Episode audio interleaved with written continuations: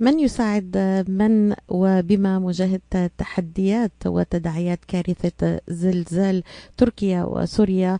تدفق المساعدات الدولية بعد الزلزال الذي ضرب تركيا وسوريا مع وصول أولى فرق الإنقاذ والمعدات والمواد الغذائية إلى المناطق المتضررة جنوب تركيا.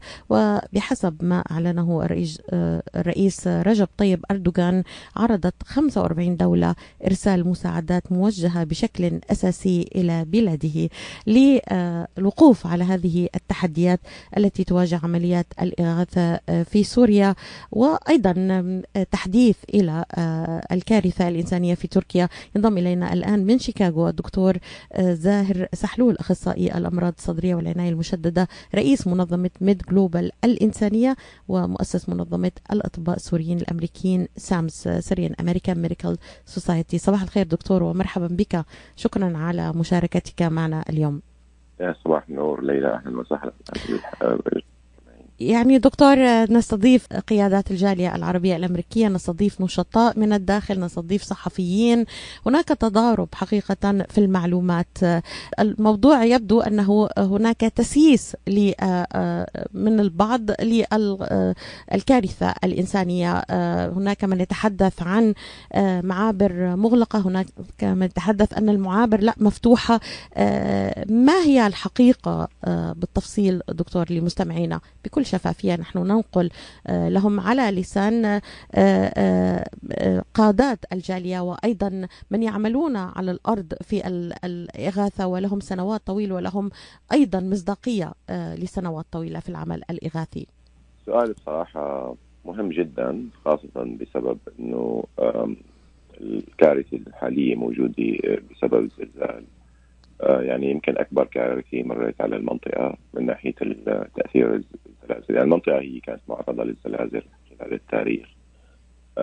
من 200 سنة ضرب زلزال المنطقة. عم نحكي على شمال سوريا. وتوفى حسب التقديرات 60 ألف شخص. بس هاي من 200 سنة. يعني هاي أكبر زلزال بيضرب شمال سوريا من 200 سنة. وأكبر زلزال بيضرب العالم خلال 80 سنة. فالتأثير كبير تأثرت فيه 30 مليون شخص في جنوب تركيا وشمال سوريا حوالي 7 ملايين ونص سوري تأثروا فيه اللي 4 مليون منهم هن بإدلب شمال حلب و 3.5 مليون منهم هن لاجئين سوريين داخل تركيا في جنوب تركيا. للأسف من الناس اللي توفوا في جنوب تركيا قسم كبير منهم هن لاجئين سوريين. المنطقة اللي هي بشمال سوريا إدلب وشمال حلب منطقة منفصلة عن سوريا من ناحية الحكومة من ناحية الحدود كأنها هي سجن كبير مغلق. يعني الناس بتصوروا أنه إذا بعتنا مساعدات للشام بتوصل لإدلب. طبعا هذا الأمر مغلوط. إدلب مثل غزة سجن كبير. في 4 ملايين و200 ألف شخص نصهم نازحين من مدن ثانية اللي هي حلب والشام وحمص ودير الزور ودرعا وغيرها الطريقة الوحيدة لإيصال أي شيء لهم مساعدات أو غير مساعدات هي عبارة عن معابر حدودية معابر حدودية من جنوب تركيا من المدن الرئيسية بجنوب تركيا غازي عنتاب أنطاكيا ريحانية إلى إلى منطقة إدلب. في أربع معابر حدودية كانت تستخدمها الحكومة التركية لإيصال المساعدات اثنين منهم معروفين باب سلامي باب الهوى واثنين منهم يعني معابر صغيرة. واحد منهم اسمه معبر راعي في معبر جرابلس اللي بيوصل لجرابلس. وبعدين منه ممكن توصل مساعدات يعني بعد ست ساعات. المهم طبعا هاي المعابر كانت كلها مفتوحة واستخدم لإيصال مساعدات وكل كل الأمور الثانية حتى ضرب الزلزال. بسبب الزلزال صار في كارثة كبيرة طبعا في جنوب تركيا المدن الرئيسية اللي هي عن طريقها كانت يصير في تنظيم ونقل المساعدات اللي ذكرتها غازي عنتاب كانت هي مركز الزلزال. أنطاكيا اللي هي قريبة من باب الهواء أثرت كثير وتهدمت معظم المباني اللي فيها. نفس الشيء بغازي عنتاب اللي هي خامس أكبر مدينة في تركيا. فيها يعني 3 4 ملايين شخص 250 ألف منهم لاجئين سوريين توقف كل شيء عن عن الحياة بما فيها المي بما فيها الطرق بما فيها المواصلات بما فيها الغذاء. يعني أهل غازي عنتاب نفسهم وأهل انطاكيا ما له اكل لمدة الأيام الماضيه معظم الناس استخدم الشوارع لأنه السلطات منعتهم إنه تروحوا يرجعوا على بيوتهم لأنه 80% من البيوت مدمرة جزئيا. وغير آمنة للسكن فالناس كلها عم تطلع من هاي المناطق. الطرق نفسها طبعا مرعش ومالطيه واضنا كمان كلها تأثرت المطارات كلها تسكرت في جنوب تركيا. هذا سببت إعاقة شديدة للمواصلات ولحركه آه، النقل. الطرق المؤدية للمعابر كمان كلها تأثرت وتضررت. صار من الصعب من الناحية اللوجستية إنه يصير في نقل أي مساعدات وطبعا تركيا بالنسبة لها كدولة المهم إنه آه، الأولوية إنه تنقذ الناس اللي عندها المواطنين الأتراك اللي تضرروا مثل ما ذكرت آه، حوالي 22 مليون على الأقل مواطن تركي تضرروا بسبب آه، تهدم المباني الكبيرة في المدن الكبيرة وانقطاع كل شيء عن عن الحركة. فهاي المعابر كلها تسكرت بالفترة الأولى بسبب الأمور اللي ذكرتها. اليوم ذكروا كنت عملت احكي مع الدكتور مصطفى العيدو اللي هو مسؤول المد جلوبال في داخل سوريا بعيش في إدلب وبيته كمان تدمر جزئيا في مدينة إدلب واضطر إنه يسكن مع عائلته بالمخيم لأنه المخيم آمن بالنسبة له. فذكر لي إنه أول شحنة دخلت عن طريق باب السلامي عن طريق الهلال القطري الهلال الأحمر القطري. باب السلامي على الأقل فتح اليوم للشحنات اللي جاي من قطر. آه، المعابر الثانية اللي ذكرتها باب الهواء وباب الراعي آه، والراعي وجرابلس آه، لحد هلأ مسكرة لحركة النقل. يعني في ظاهرة غريبة إنه جثث اللاجئين السوريين اللي توفوا بسبب الزلزال عم تنقل لداخل سوريا لتدفن. يعني امبارح ذكر في الأخبار حوالي 420 جثه سالوا آه، بس مثل ما ذكرت المساعدات آه، آه، يعني غير غير باب السلامي اليوم متوقفه بسبب الأمور اللوجستية هذا حسب السلطات التركية وحسب الناس الموجودين على الأرض اللي عم يشوفوا الطرق وعم يقولوا إنه هذا الأمر صحيح. يعني صعب جدا إعادة حركة النقل بس هذا الأمر غالبا راح ينحل خلال الساعات القادمة طالما في شحن دخلت غالبا راح تكون في شحنات أخرى راح تندخل تدخل والمعابر بعتقد معظمها راح تفتح يعني بسبب كمان من الضغط المناصرة الأدفوكاسي اللي عم يقوموا فيه المنظمات السورية الأمريكية والسوريين بشكل عام والحكومة الأمريكية بصراحة اللي متعاونة جدا ومتعاطفة جدا مع الشعب السوري. دكتور يعني أنتقل معك إلى نقطة آه، آه، حساسة ومحورية يتداولها البعض.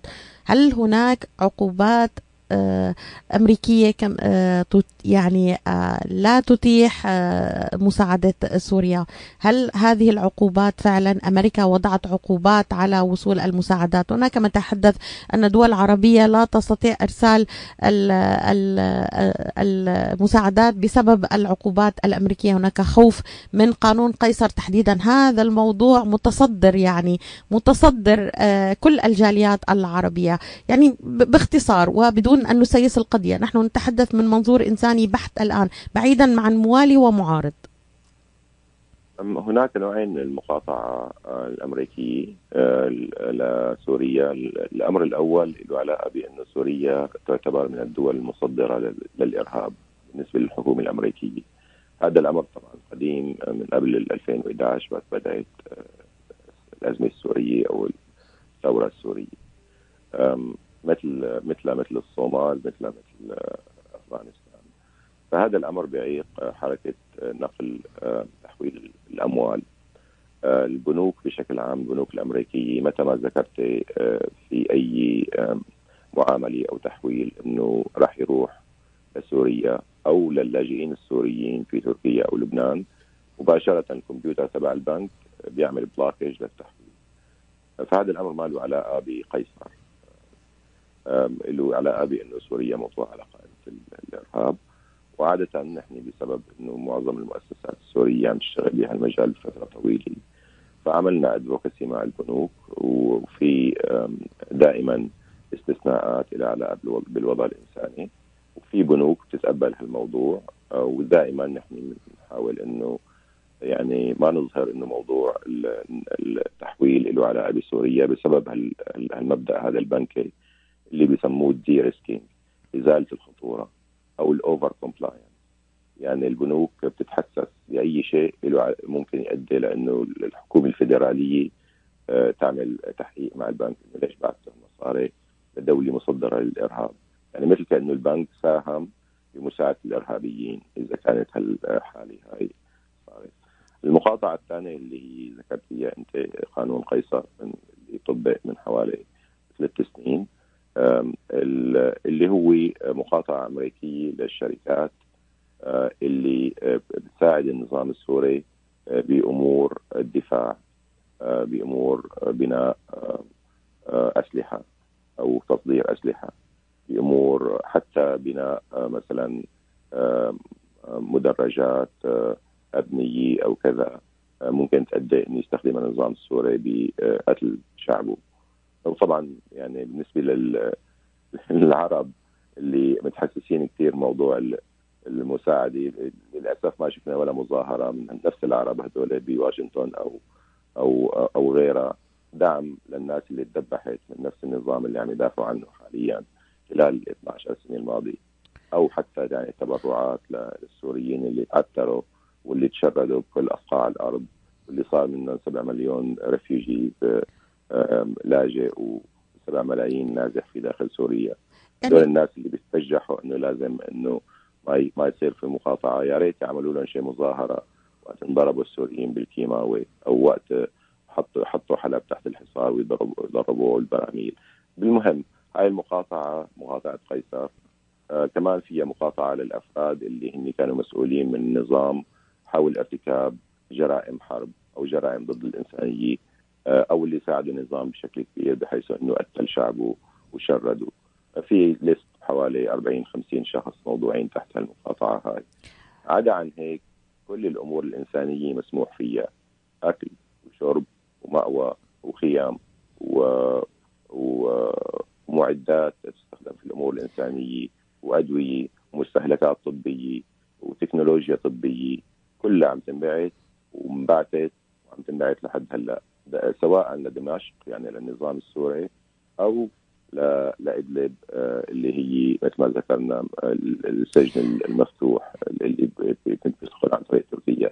ما هو كل المساعدات الأمم المتحدة دخلت اللي هي مساعدات إنسانية دخلت وعم تدخل عن طريق دمشق. آه، ما لها علاقة قيصر يعني العالم اللي بيقولوا والله يعني هل وصلت هذه المسا... المساعدات أم لم تصل دكتور؟ هذا هذا هذا محور طويل جدا يعني وأود أن أناقشه تفصيلا بكل شفافية مع كل الأطراف يعني.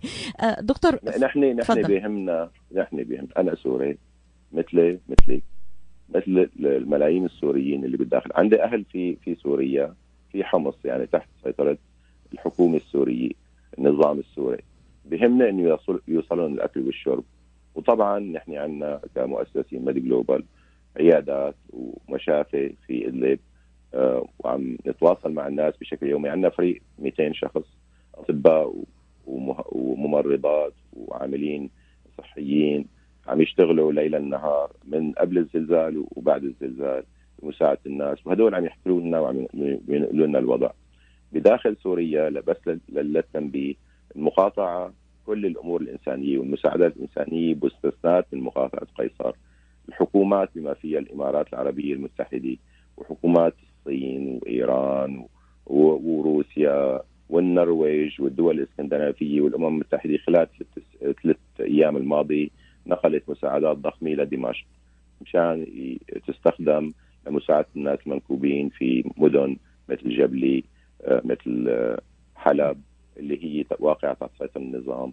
للأسف النظام معروف تاريخه طويل إنه بيستخدم المساعدات لمصلحته إنه بياخذ آه، وش السحارة وانه بيعطي القليل للناس.